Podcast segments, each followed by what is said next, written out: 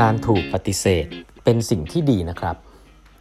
สวัสดีครับ ท่านผู้ฟังทุกท่านยินดีต้อนรับเข้าสู่แปดบรรทัดครึ่งพอดแคสต์สาระดีๆสำหรับคนทำงานที่ไม่ค่อยมีเวลาเช่นคุณนะครับ อยู่กับผมต้องกวีวุฒิเจ้าของเพจแปดบรรทัดครึ่งครับวันนี้เป็น EP ที่ 950 แล้วนะฮะ ที่เรามาพูดคุยกันนะครับ วันนี้นะครับจริงๆผมออยากจะขออนุญาตพูดถึงประเด็นหนึ่งนะฮะ ซึ่งบังเอิญว่าประเด็นมันตรงกับหนังสือที่กำลังจะอ่าน แล้วก็อยากจะเล่ามากๆครับหนังสือเล่มนี้มีชื่อว่า Master of Scale นะฮะหลายท่านฟังพอดแคสต์ผมบ่อยจะรู้ว่าผมเป็นแฟนคลับพอดแคสต์อันนี้นะฮะ Masters of Scale ของ Reid Hoffman นะครับ CEO ของ LinkedIn เอ่อเรียกได้เป็นต้นแบบของ 8บรรทัดครึ่งเลยนะครับ ก็แกสัมภาษณ์สตาร์ทอัพทั่วโลกนะครับ สัมภาษณ์ corporate ใหญ่ๆ ทั่วโลกที่เกี่ยวกับ innovation นะครับ แล้วก็ในที่สุดเขาออกมาเป็นหนังสือครับ สรุปเอ่อเขาเรียกว่ากลเม็ดนะฮะการทำไม่เรียกสัมสตาร์ทอัพอะกลเม็ดการทำ innovation ให้เกิดแล้วกัน ซึ่ง ผมยังไม่ได้อ่านนะครับ แล้วก็รออย่างใจจดใจจ่อหนังสือนี่สั่งมาจากอังกฤษเลยนะฮะเออเพราะว่าหาในประเทศไทยไม่ได้นะครับ ก็แต่มีประเด็นหนึ่งครับ ที่เออผมแค่เปิดหัวข้อปุ๊บเนี่ยผมก็ชอบแล้วตั้งแต่แรกเพราะว่ามันตรงกับใจผมมากก็เลยอยากจะมาขยายประเด็นนี้ให้ฟังกันนะครับหัวข้ออันแรกเลยนะครับ คือบทแรกเขาเขียนว่า getting to know นะ getting to know นะก็คือโดนปฏิเสธนั่นเองนะครับ ไปทำยังไงก็ได้ให้เราได้ know กลับมา จริงๆแล้วหัวข้อนี้มันถ้าใครอยู่ในวงการ MBA หรือว่าวงการเจรจาเนี่ยจะรู้ว่าเขาตั้งชื่อเรียนเอ่อล้อเรียนอาจจะล้อเรียนนิดหน่อยหนังสือชื่อ getting to yes นะฮะเป็นหนังสือที่เกี่ยวกับเรื่องข้องกับการ negotiation ระดับตำนานเลยนะฮะซึ่งหนังสือเล่มนี้เนี่ยเป็นหนังสือที่อย่างที่บอกนะเป็นหนังสือที่คนรู้จักเยอะ แต่ว่าเพราะว่าในมุม getting to yes ของการ negotiation ก็คือว่าเราจะต้องทำไงให้คน say yes กับเราใช่ไหมครับ แต่ว่าในมุมของ innovation ครับ getting to know เนี่ยน่าสนใจครับ มันหมายความว่าอะไร มันหมายความว่า ให้เคยชินกับการถูกปฏิเสธครับ เพราะว่าไอเดียหลักการเป็นอย่างนี้ฮะ ถ้าคุณพูดอะไรสักอย่างออกไป และคนทุกคนเห็นด้วยเนี่ย แสดงว่าไอเดียมันไม่ใหม่ มันไม่ innovative ครับ เมื่อไรก็ตามที่คุณพูดอะไรที่คนค่อนข้างยีนะคนส่วนใหญ่ โดยเฉพาะคนใน corporate เนี่ยผมมาให้กำลังใจก่อน คนใน corporate นะคุณเป็นพนักงานตัวเล็กคนหนึ่งนะครับคุณเป็นผู้บริหารระดับต้นๆนะฮะคุณพูดไอเดียออกไป แล้วมีผู้บริหารระดับกลางระดับสูงเนี่ยโอ้โหคอมเมนต์เยอะแยะเลยนะฮะแล้วคอมเมนต์นี่ดูดีนะดูหล่อเลยคนคอมเมนต์นี่จะหล่อนะฮะแต่คนที่เสนอออกไปจะดูโง่ทันทีเนี่ยคุณรู้สึกอย่างนั้นเนี่ยอยากให้กำลังใจครับ คุณมาถูกทางแล้ว อันนี้คือ Reid Hoffman บอก เพราะว่าคนส่วนใหญ่ครับ ก็จะมีความคิดหรือ vision ที่สั้น ๆ เท่านั้นเอง ถ้าคุณจะมี innovative idea ได้นะครับแบบที่สตาร์ทอัพที่มี VC ลงและเป็น high risk investment เนี่ยคนส่วนใหญ่จะต้องปฏิเสธไอเดียคุณครับ ถ้าคุณคิดว่าคุณอยากจะเป็นไอคุณอยากจะเสนอไอเดียที่คนส่วนใหญ่ชอบเนี่ยและส่วนใหญ่แล้ว corporate เนี่ยก็จะมีวิธีการตัดสินใจแบบนั้นเนี่ยมันเลยเป็นการตัดสินใจที่ผิดนะครับสำหรับการตัดสินใจเรื่อง innovation innovation ใช้ vision อยู่เยอะมาก ใช้ belief อยู่เยอะมากนะครับและเป็นความคิดส่วนตัวอยู่เยอะมากนะครับ นั่นคือสาเหตุที่ว่าทำไมเออเป็นเรื่องปกติมาก ๆ ที่คนที่มีไอเดียใหม่ ๆ เปลี่ยนโลกนะครับ ไม่ว่าจะเป็น Airbnb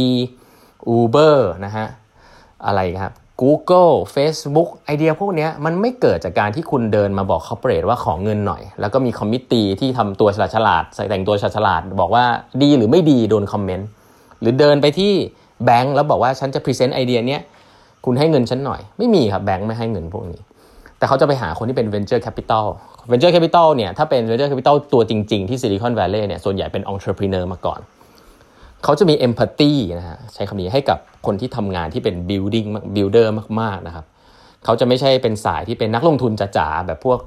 IB อะไรเงี้ยที่แบบ critical thinking จ๋าๆเลยนะฮะจบมาหล่อๆเลย ต้องบอกว่าอันนี้ให้กำลังใจคนที่ซ้ำสาย innovation นะครับส่วนตัวก็เจอเรื่องเหล่านี้อยู่พอสมควร คือคุณจะดูเป็นคนที่โง่ที่สุดในห้องเสมอ และจะเป็นคนที่ต้องรู้สึกว่าทำไมฉันต้องมาดีเฟนต์เรื่องเหล่านี้ด้วย ในเมื่อคนรอบข้างเนี่ยไม่เห็นคิดอะไรเลย แต่คนรอบข้างที่น่าสนใจอะเขาจะคิดว่าเขาคิดนะฮะอันนี้คือประเด็นนะคุณต้องเข้าใจก่อนเขาคิดว่าเขา contribute value ให้กับประชุมโดยการคอมเมนต์ไอเดียคุณ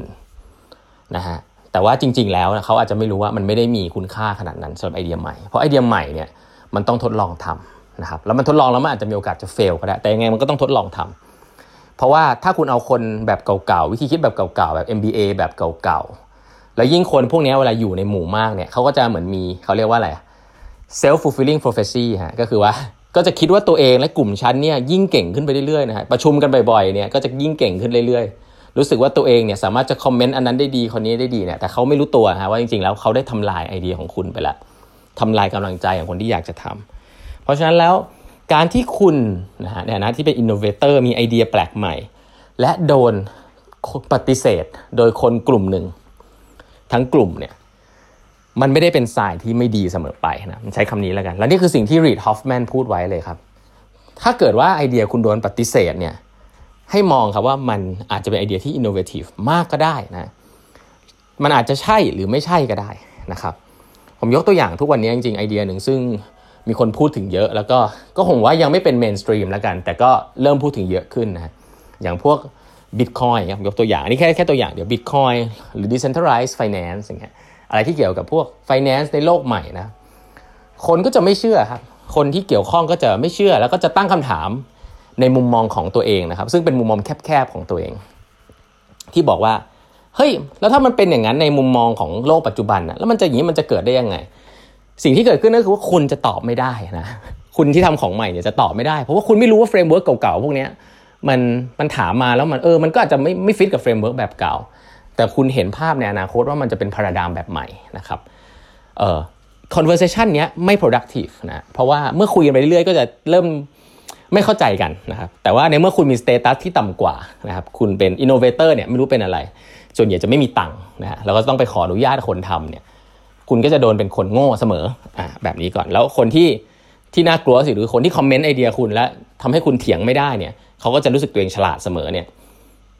ไอ้ status แบบนี้เป็น status ที่แย่มากๆสำหรับอินโนเวชันนะครับในระดับองค์กรแล้วก็ระดับประเทศนะเพราะฉะนั้น Reid Hoffman บอกว่า การที่ถูกปฏิเสธเนี่ยโดยคนเยอะๆเนี่ยอาจจะหมายถึงว่าไอเดียคุณมัน innovative จนคนหมู่มากตามไม่ทัน ซึ่งเป็นสิ่งที่ถูกต้องแล้วครับในการทำอินโนเวชัน ถ้าคุณทำอินโนเวชันแต่ทุกคนเข้าใจหมด แล้วก็ให้คุณทำทันที คุณรู้เลยว่าอันนั้นเป็นไอเดียที่ไม่ใหม่ และมีคนทำแล้วแน่นอนนะครับ แล้วคุณก็ต้องดูกลุ่มคนที่คุณคุยด้วย ถ้าเป็นคนใน corporate สาย corporate จัดๆที่อยากมาทำงานอินโนเวชันเนี่ย คุณรู้เลยว่า framework แบบเก่าที่เขามีอะอาจจะไม่สามารถจัดไอเดียคุณได้เลย key คือคุณต้องคุณจะหาเงินหา resource ยังไงมาลงมือทำมากกว่า อันนี้คือสิ่งที่คนที่เป็นสตาร์ทอัพเนี่ย หรือคนที่ทำงานอินโนเวชันเนี่ยจะต้องขบคิดด้วยตัวเองว่า แล้วฉันจะหา resource ฉันจะหาเงินก้อนแรกน้อยๆ อย่างไร ที่จะเอามาทดลองให้เกิด traction เพื่อ proof ให้คนที่มีเงินเห็นว่าฉันทำได้นะครับเพราะฉะนั้นแล้ว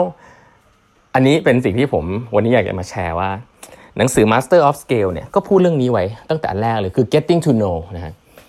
ถ้าคุณพูดอะไรสักอย่างแล้วคน yes หมดทั้งองค์กรนะฮะ red flag นะครับ ถ้าคนส่วนใหญ่ปฏิเสธมันนะครับ เออ ให้กำลังใจตัวเองครับ มันอาจจะเป็นไอเดียที่ innovative ก็ได้ หรือมันอาจจะเป็นไอเดียที่ไร้สาระจริง ๆ ก็ได้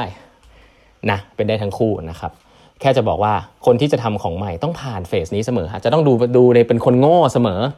ในสายตาของคนที่ฉลาดฉลาดคอมเมนต์ไอเดียคนอื่นนะครับแต่ว่าคุณก็ปล่อยคนพวกนั้นไป เพราะว่าเขาก็จะอยู่กันเองนะ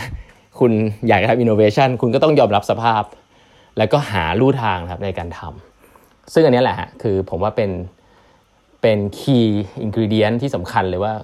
เราจะสามารถสร้างสภาพแวดล้อมอย่างไร ให้คนที่ทำของใหม่เนี่ยเขาไม่รู้สึกว่าตัวเองโง่ เป็นชนชั้นสองจนเกินไปในการทำงานในองค์กรนะครับองค์กรที่จะทำให้คุณ nurture innovation ได้เนี่ยจะต้องทำให้คนสามารถที่ generate ไอเดียเหล่านั้นได้ แล้วก็รู้สึกว่า เออฉันเนี่ยไม่ได้โดน discriminate นะครับโดนว่าโดนคอมเมนต์ไอเดียอย่างเดียว เรื่องเหล่านี้เกิดขึ้นทุกวันนะครับในองค์กร ก็ฝากเอาไว้ฮะหนังสือบอกไว้นะฮะพวกนี้